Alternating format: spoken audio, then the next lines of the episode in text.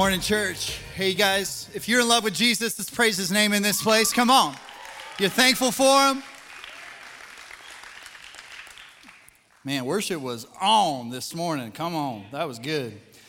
Hey, we've been in this series, uh, Fear Not, started last week by talking about future fears and how the fear of the unknown, fear of the future can certainly dominate our thoughts, our lives. This week, I want to talk to you about the fear of man.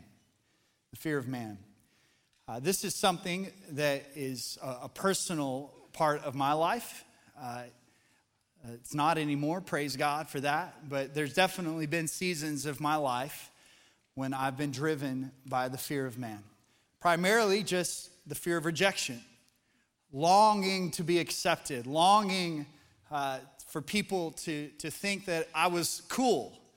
Uh, the problem was that in the seasons when I've struggled with this the most were not the seasons I was very cool at all. Uh, when I was in middle school, in, in junior high, and around that season, uh, especially, the main thing was you wanted to have cool clothes. And, uh, and, and I just didn't have that going. Like, I, I remember all the kids around me that had, like, remember the Reebok pumps? Come on, those are like the coolest shoes. Like, all the cool kids had those. And then there was the, the Levi silver tabs. You had to have some Levi, but you had to tight roll those suckers. You had to tight roll them. But, but my, my wardrobe primarily consisted of Rustler jeans, which is the generic brand of Wrangler jeans, and, and then like a sales rack pair of shoes and then I had a bunch of Christian t shirts, like a lot of them. I think my mom worked at a Christian bookstore and they went on clearance. And so I had like 25 Christian t shirts. And they were as cheesy as they sound. Like there was one that had Jesus bench pressing the cross. And instead of Gold's Gym, it said God's Gym. Like that was the kind of stuff I was wearing. So no cool factor whatsoever. But, but, but desperately, I remember being at school and at different points and so longing for people to think that I was cool and accept me that to the point it would drive me emotionally. Like I would just, I just long to be a part of the cool crowd. And so I remember as I went into high school and moved around a lot and went to different high schools, but because I was so starved for man's acceptance, driven by the fear of man, that I would make really, really dumb decisions, really stupid choices. I would do things and just cringe, just knowing like I'm gonna regret this. This is not who I am. This is not what I wanna do. But I was so driven by the fear of man that it didn't matter in that moment. And so I would even date girls that I really wasn't interested in at all, but I would date them because I thought it would help me with my status. And so it's funny enough, a few years ago, I, I, found out about one of these girls that I dated. She got arrested for armed robbery and went to prison. And I was like, yeah, that makes sense. That's the kind of girl she was. Yeah, that's, that's about right. And, and, and I, would, I would do things that were contrary to my character. I, I would lie, I would cheat. I remember uh, stealing stuff from gas stations when some of the, these guys around. I, I was friends with total punks just because I thought, man, if I can be friends with these guys, if I get these guys' acceptance, then, then that's gonna help me find value.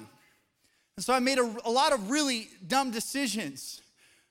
Praise God. By His grace, He got a hold of me and shook all of that out of me. And I had people come alongside me in my life and reminded me of the truth of what God says about me, who He's called me to be, and got my eyes focused on Him and knowing my acceptance in Him, not being driven by the acceptance of people. It says this in the word in Proverbs 29 25 fearing people is a dangerous trap, but trusting the Lord means safety. The word trap in this scripture, in the original Hebrew, is the word mokesh. And it was literally what they would use to snare animals. It was like a noose that they would use to snare animals. I think that's such a great picture. What it shows you is that the fear of man at one point or another will trap you, it will ensnare you, and then you'll be stuck. You won't be able to move. It can cripple you, it can mangle God's purpose in your life to be able to move forward. Now, we can all care about what people think about us, and we should to some degree I don't think anybody should just be in a place like, I don't give a care. I don't care what anybody, because I want you to have friends. And, and, and you want to have friends. And I think it's important to consider influence. I think it's important to consider what people think about you. The problem is this the problem is when it gets to a place where you care more about what people think about you than what God thinks about you. That's when it becomes an issue because that's when it becomes an idol. That's when it becomes something that you worship and give things of worth to. And that takes you off track. This puts people in a place of God in your life. So I think all of us have a little bit of this fear of man in us. Uh, we all have a little bit of people pleaser in us.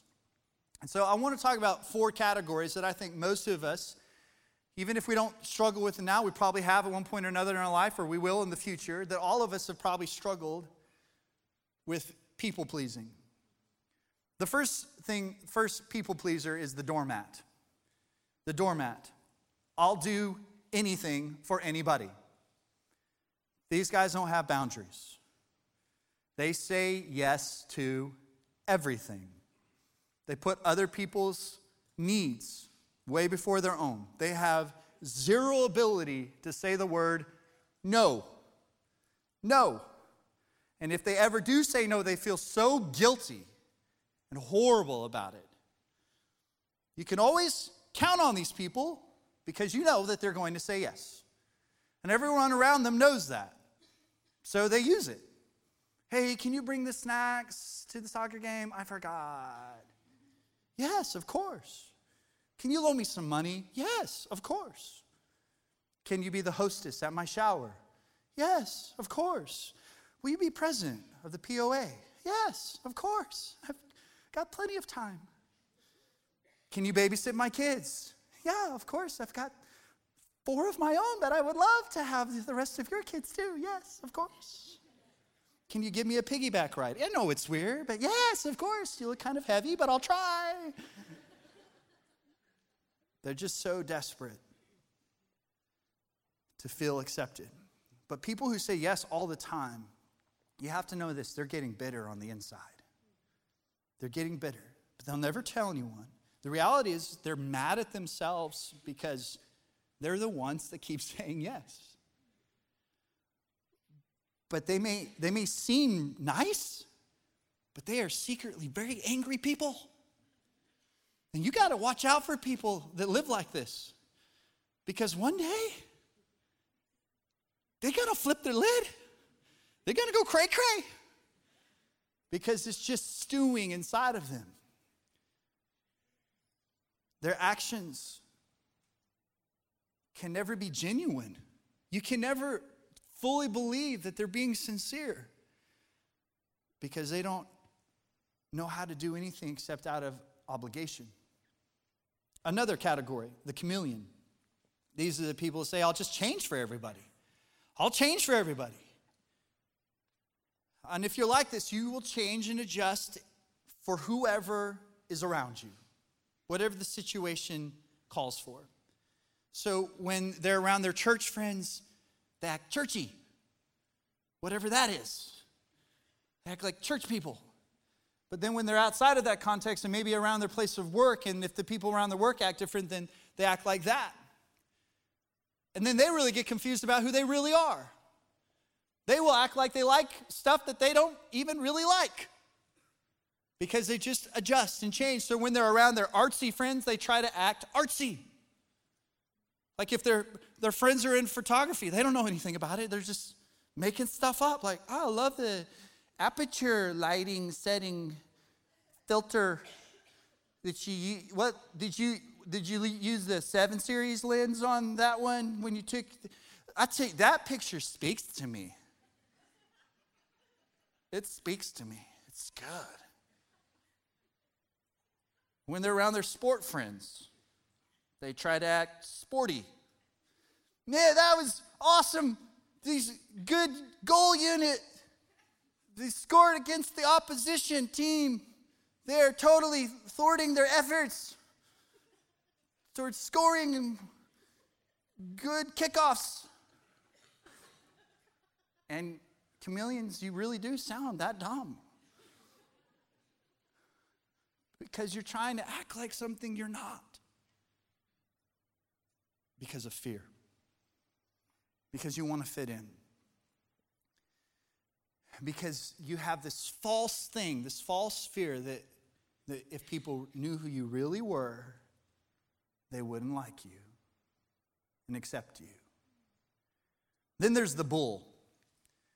They say, I'll never change for anyone. Now, this may not seem like the fear of man because the way that these types of people present themselves, and I know speaking from experience, they'll make it seem like they've got everything together. They're not afraid of anybody. But in reality, they are so consumed with what people think, they're afraid that the reputation could get hurt if they ever appear weak. So there's so much a fear, a, a slave to their fear of man, that they try to present themselves like they don't need anything. So these are the types of people that say, well, I'll go to church, but don't expect me to get into it. Get into it. I raise my hand or something. I'll give you a good foot tap every once in a while. All right, I'll give that to you. But I, I'm not going to get all passionate about my Savior,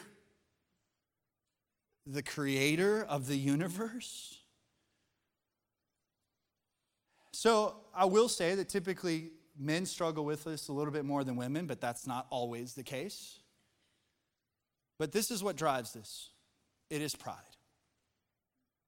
It's arrogance. And you have to know that pride and arrogance is just a different form of insecurity. That's really what it is. But, but this, is, this is something where you just, you think that if you ever show anything that looks like weakness, that people might take advantage of you. So you're controlled by this. You have to know this. The strongest, most powerful, earth moving, hell destroying people that have ever sucked air on the planet were passionate in their pursuit and worship of their Creator. You ever read about King David? You ever read about him? Now, he, he didn't just kill Goliath, David was a bad man. You start reading about David and his mighty men and these exploits that they did, the armies that they defeated. Like, like David back to back in a barley field with one of his men slaying a thousand enemy soldiers. He was a bad dude. I promise you, David was badder than any of you sitting in this room right now. And one time after a victory in battle, he came back into the city leading his army and he was dancing before the Lord in praise dancing, just, just out there making a fool of himself because he was so thankful for what God had done. And his wife got embarrassed. Stop making, make a fool of yourself. Dancing. Just dancing. Stop it. You crazy. All these women are checking you out while you're dancing. I don't like it. I love what David said. Honey, paraphrasing. I just want to let you know I will become even more undignified than this to show worship to my God. I don't care what people think. God gave me a victory, and I'm going to praise Him. I'm going to worship Him. I don't care if it looks silly, He's worthy. Then there's the peacemaker. I'll just make everybody happy. I don't want to make anybody mad. Are you mad, bro? Bro, you mad? Don't be mad. I just want everyone to get along. And they over apologize. I'm sorry. Sorry for what? I'm just saying, I'm sorry. Stop saying you're sorry. Okay, I'm sorry. I won't say sorry anymore. You just said it again. I'm sorry. I just can't. I'm sorry. I'm sorry, sorry, sorry. to the point like it doesn't even carry any weight anymore. Like, I don't believe you. I'm sorry. And they avoid confrontation and conflict. Oh, like they don't even want to be around it. Like if they see someone else having conflict, they're like, oh no. I think they were arguing. It makes me uncomfortable. The problem is this conflict and confrontation is a part of life. I don't know of one healthy friendship or marriage that exists without some level of confrontation. Can I get an amen from any of the married people in the room? Okay, so for, for any of you couples, newly marrieds, and you fought the whole way to church this morning and now you're acting like everything's okay, let me just set you free. Because I guarantee you, there's some other people been married decades longer than you. They were straight up cussing each other on the way to church this morning. And they still love each other. Because conflict is a part of life. Healthy conflict and confrontation can actually bring a lot of glory to God and forge real relationships. That is what the world is lacking real relationships. And I'm just telling you, it, it comes only through some conflict and disagreeing, and people disagreeing with you. Paul was faced with this. In the New Testament, he was, he was talking to the church in Galatia, and he, they're having big issues, big conflicts, because there was this group of people that were saying that the only way that they could have salvation was through circumcision. And all the grown men were like, I have a problem with this. This is not, no, I disagree strongly with this. And so they were saying, no, it's, it's not just circumcision, it's the circumcision in the law. And then some people were saying, no, it's neither of those things. And Paul's coming along, he says, no, the only way that there is salvation is faith in Jesus. He made the sacrifice. But it was very unpopular. And people disagreed with him. And people told him that he was wrong. And they were angry with him. And this is what he said in Galatians 1:10, dealing with this. Obviously, I'm not trying to win the approval of people, but of God. If pleasing people were my goal, I would not be Christ's servant. You have to get this. You cannot worship God and people's opinion at the same time. And when people become too big, God will become too small. You will put him in a box. When you are worried about people's opinion, when you're so worried about people dis- not disagreeing with you and keeping the peace, you remove Jesus from the throne of your heart and you put them on it. The problem is when your life comes to a place of difficulty, you're going to need to be able to go to the throne for some help. But the problem is the wrong person's on it and they can't help you. Only God can. So, how do we please God? How do we please God? Can you imagine what it would be like if all of us in this room woke up every day and made the decision that, you were, that we were going to live to please God instead of people? That that was all we cared. Could you imagine the freedom that we would have from so many different struggles?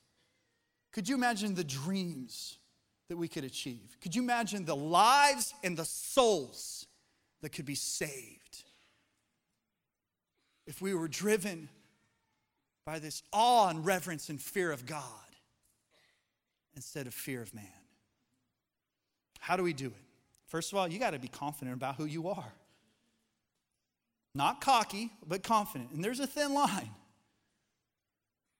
But one of them is just you have a, you have a very clear understanding about who God is and who He is in you. And you know exactly where your confidence comes from.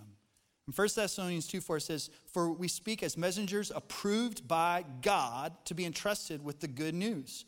Our purpose is to please God, not people. He alone examines the motives of our hearts. The world needs no more men and women of God who wake up every day and say, in spite of what anyone else is saying, in spite of what culture is saying, I'm gonna go to this to find my truth. I'm gonna go to this to find my identity. I'm gonna go to the Word of God to find my confidence. I'm gonna spend time in His presence. I'm gonna allow Him to speak to me and remind me of my value, remind me of the price that He paid. And when you do that, you're gonna walk in some confidence. And God needs that because He needs confident mes- messengers. He needs confident ambassadors of His truth and of His gospel. It says in John 5:41, "Your approval means nothing to me." Because I know that you don't have God's love within you. Look, sometimes people are not going to be loving. If you submit your life to God, you're going to have haters. You're going to have some people that disagree with you. They're not going to agree with the decisions that you're making. There will be people that hurt you. There are going to be people that turn their back on you. It's going to happen. People that judge you and critique you. You can't follow God and make everybody happy. Because, because God's not of this world. But if God is for you, then who can be against you? He's your judge, He's your defender, He's got your back you also got to be clear about where you're going. You got to be clear about where you're going. I don't know about you, but when I get ready to go on a road trip, I get ready to go on a road trip, there's only one thing that matters. The only thing that matters when I go on a road trip is getting to the destination as quickly and efficiently as possible. Okay? So I will turn into a heartless, emotional robot to achieve the goal of arriving at the destination. Can I get an amen from anybody in the room? Where are my road warriors at? Come on now. Because other people are like, no, enjoy the journey, enjoy the journey. You're full of it. Because here's the deal. Here's the deal. If it was all about enjoying the journey, why are you going on a road trip? You're going on a road trip because you are going to a destination. You're going to that destination because where you were is not as good as the destination. So get to the destination as quick as you can. Because I promise you, there isn't a gas station along the way that's gonna be as good as the destination. So you get there, get there. I will drive through the night and let all the families sleep. My kids are too big for diapers now, but I'll put Depends on them to keep us from having to stop at gas stations because I'm not interested. I am way more concer- concerned about my miles per gallon than I am about anybody's feelings. We're trying to get to a destination. If I have to stop for gas, you know what I'm thinking about? I'm thinking about those cars that are going by that I already had to pass on the highway. And it's eating at my soul that I'm gonna have to get back on the highway and go around those people again.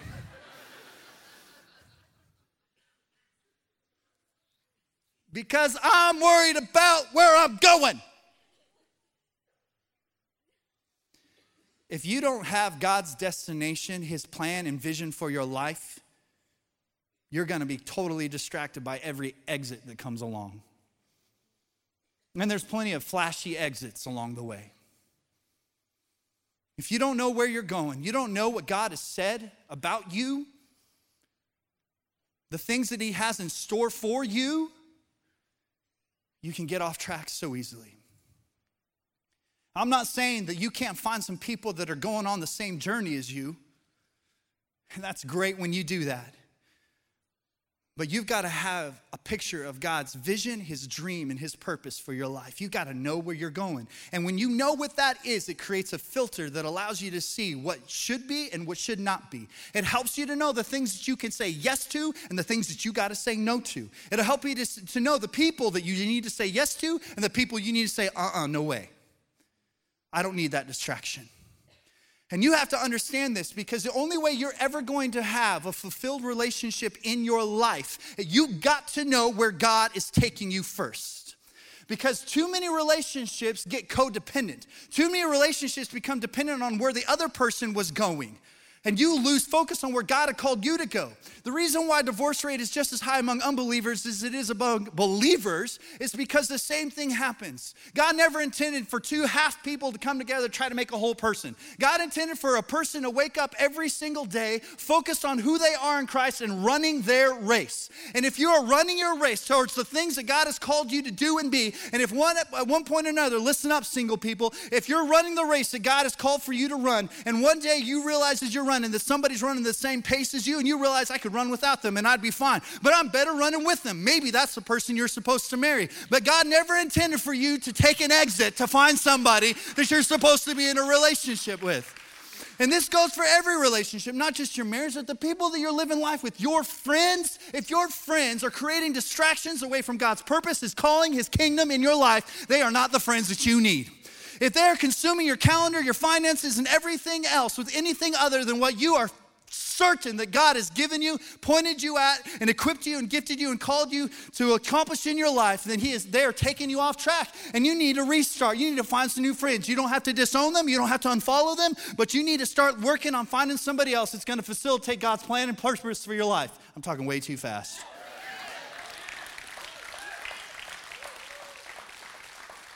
But you won't be able to get that if you don't know God's destination for your life. You got to have his purpose. And I'll tell you, when you have it, you're confident. You're confident.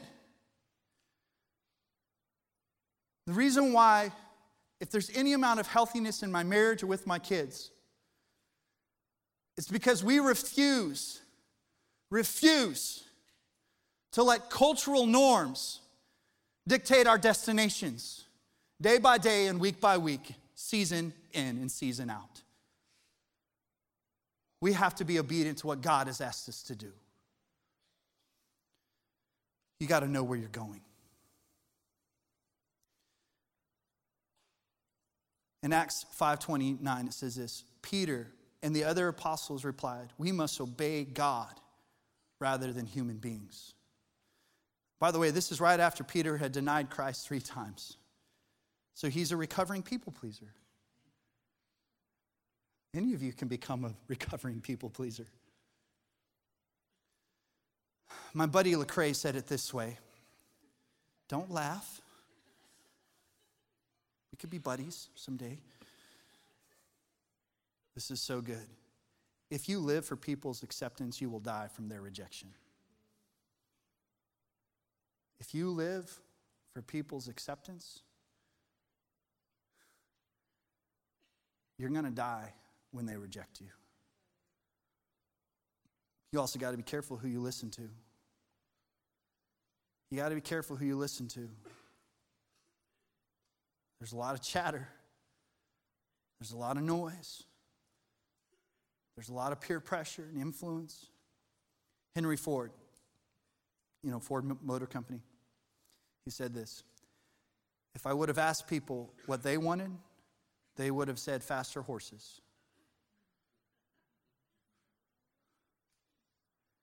There's this great story, a picture of a people pleaser in the Old Testament. I read through it just a few days ago in my Bible reading in Exodus. I'm in Leviticus now, God help me. it is hard reading through Leviticus, but it makes you very thankful for Jesus. But in chapter 32 in Exodus, Context is the nation of Israel had been set free from 400 years of captivity under the Egyptians. God had parted a sea, God had defeated an army. God had shown himself miraculously time and time and time and time again. And God brought his people to the foot of this mountain, and his glory came on the top of this mountain. They could see the literal presence of God on this mountain, only shielded by some clouds, because if his full glory is exposed, it would have killed them but they can see God manifesting himself on top of this mountain. And Moses had gone up the mountain to get instruction from God, the new covenant. And he was gone for 40 days. 40 days. They had just gotten set free from being slaves for 400 years. But now they had to wait for 40 days. But because Moses didn't come down, when they thought he should have, this is what happens. When the people saw how long it was taking Moses to come back down from the mountain, they gathered around Aaron. Everybody say Aaron. He's the people pleaser in this story. They said, Come on, they said, make us some gods who can lead us.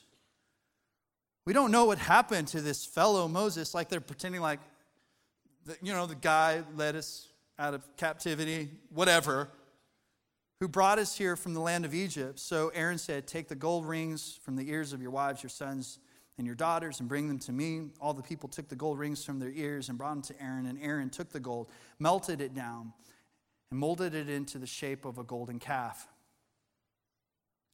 When the people saw it, when the crowd saw it, they exclaimed, Oh, Israel, these are the gods who brought you out of the land of Egypt. And Aaron saw how excited the people were. So he built an altar in front of the calf. And then he announced, Tomorrow will be a festival to the Lord. So Aaron was who Moses left in charge of the nation of Israel. Aaron was the appointed priest by God. Aaron was the one that stood with Moses and pronounced God's judgment in front of Pharaoh. He was the spokesperson. Aaron was the guy that when Moses said, I can't talk to Pharaoh, I've got to st- st- stutter, God said, Aaron will do it. I've given him authority, I've given him power. But when Aaron started listening to the crowd, when Aaron started listening to everyone else around him, all of that confidence and identity crumbled. And now he's a people pleaser. But the problem with becoming driven by the fear of man and you become a people pleaser and you start listening to all the wrong voices and all the wrong noise, the problem is you will get trapped in a place where you are worshiping a lot of other things except God, and you'll just try to sprinkle a little God on the top. You'll live your day, day in and day out, week after week, in service and worship of the world, schedule, a family, and of all these other things, and then try to add some God to it on Sunday. Moses or Aaron did that. I'm going to create an idol, but but then we'll create another altar and and we'll still say it's about the Lord. But he'd already put a different idol on the throne of his heart. It wasn't the idol, it was people's approval. It was the crowd. It was the crowd. It's what everyone else was saying that they lost sight so quickly, so easily. God wants you to know who you are in Him. His is the only voice that you need to learn to hear. You have to spend time with Him. You have to be careful who you listen to. Not everyone is seeking God's will for your life. Not everyone cares about that. Not everyone has your best interest at heart. Not everyone cares about you.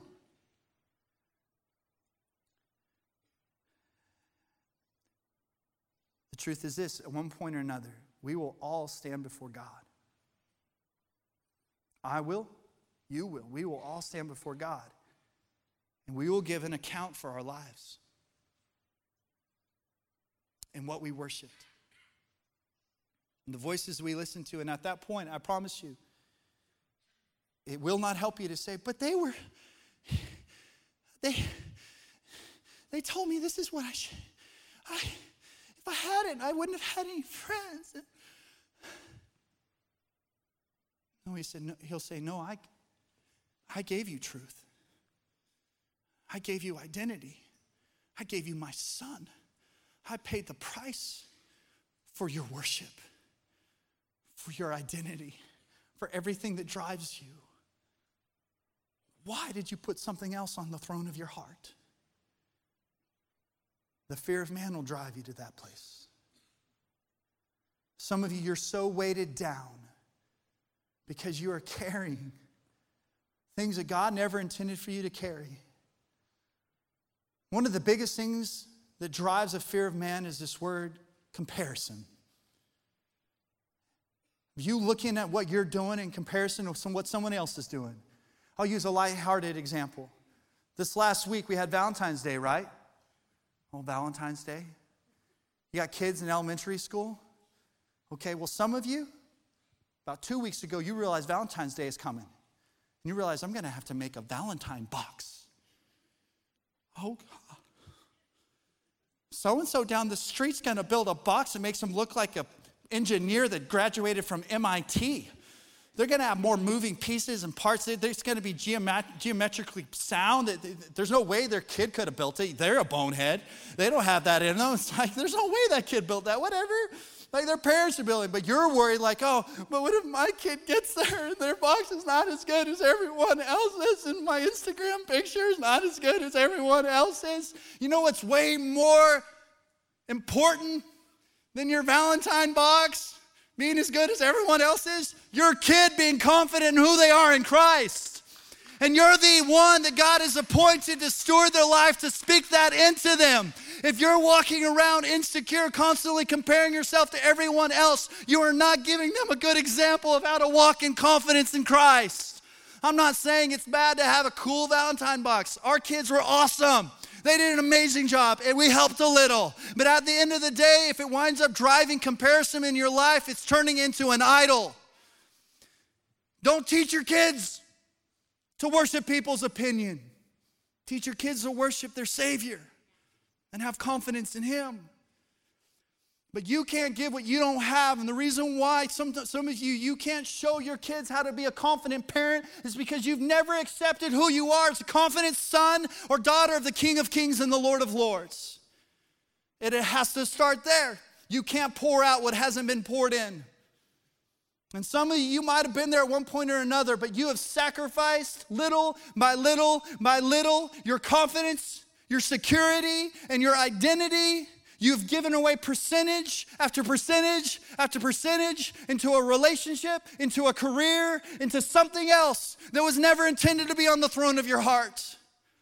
And so maybe what you need to do is to say, no more. No more. I'm going to confess those things. I'm going to confess the fear of man is an idol in my life, and I'm going to repent. And I'm going to come back to the foot of Jesus. I'm going to come back to the cross and the sacrifice that he made and the price that he paid so that I can know who I am and have that confidence. Maybe that's what you need today. The great thing is this Jesus understands what it's like to be rejected. Jesus understands. There's nothing that you've ever experienced that he doesn't understand. The word, even in the Old Testament, prophesied about how he would be rejected. It said in Psalm 118 22, the stone that the builders rejected has now become the cornerstone. In Isaiah 53 3, he was despised and rejected, a man of sorrows, acquainted with deepest grief. In 1 Peter 2 4, he was rejected by people, but he was chosen by God for great honor. When you accept Jesus Christ as your personal Lord and Savior, the word says that you are heir with Christ, an heir of the kingdom of God. It says that you'll be seated in heavenly places with Him. When you accept Jesus as your personal Lord and Savior, God sees you the same way that He sees His own Son. Jesus paid the price. Jesus experienced rejection from people so that you don't have to be driven by the fear of people and their rejection. But maybe the issue is Jesus isn't on the throne of your heart. Some of you, you love the Lord. Most of you, maybe. But if you were really honest, you let the fear of man drive so much of your life. And maybe you just need to confess that. Admit it, repent. Come back to finding Him as your source. Him is the truth that leads you and guides you. But some of you, you've never had a relationship with Him. You've never surrendered your life to Him completely. You will always be driven by all kinds of fear if you've never experienced His forgiveness, His love. God accepts you not because of who you are or what you can do, but because of who His Son is and what He did. How do you get approval from God? Because that really is all that matters. The only thing that matters is God's approval. So, how do you get that? Well, it's not because of righteous acts. You can't earn it. It's not because you strive and try really hard. It's not by saying all the right things or doing Christian stuff. It's faith in Jesus. Simple. It's faith in Jesus. That's why we're called believers and not achievers because we can't achieve it. All we can do is believe. And there's some of you that maybe you've never done that before. And I want to give you a chance to do it. Let's close our eyes, bow our heads.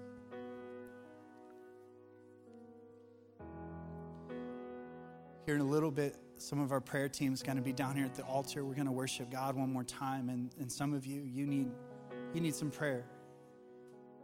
Uh, it may be prayer over an area of your life that you know is being driven by the fear of man. It may be some other subject that you need prayer for, and I'd encourage you to come and do that. Come and get that prayer. Some of you might let the fear of man keep you from coming and getting prayer. And I think you standing and confidently uh, uh, approaching his throne, approaching even the front of this room symbolically, is letting the enemy know I'm not going to be the bull. I'm not going to be the chameleon. I'm not going to be the peacekeeper anymore. I'm certainly not going to be a rug that everyone treads upon. I'm going to be the person God's called me to be. But there's some of you you have to start with first accepting the price that Jesus paid so that you could have a relationship with him. So if no one looking around and I'm not going to embarrass you, I'm going to ask you to be bold enough to, to admit that you need Him. And what I'm going to ask you to do is not what's going to save you, it's your faith in Him that saves you. But what I'm going to ask you to do, I think, is going to help you to have faith released inside of you, to experience the grace and the love and the forgiveness that God wants to give you. So if you're here today and you're away from Him, Maybe you need to rededicate your life and come back to Him. And I'm not going to make this weird and I'm not going to point you out or embarrass you. But if you know that you need Him and you're willing to confess that, nobody looking around, if that's you, I want you to put your hand right now. Don't hesitate. As soon as I see your hand, you can put it down. Got it. Got it. Got it. Anyone else? I need a relationship with. Got it. Thank you. Thank you, guys. Yes, got it. Thank you, guys. Got you, bro. Anybody else? I, I, I know that I, I don't have an identity in him. I don't have confidence in him. Got it. Anyone else? Anyone else? I'm away from him. I need a relationship with him. Got it, buddy. Thank you. Is there anyone else? I got you. Christians, pray. There's some bulls in the room. this is not the time to be that. In your weakness, His power is made perfect.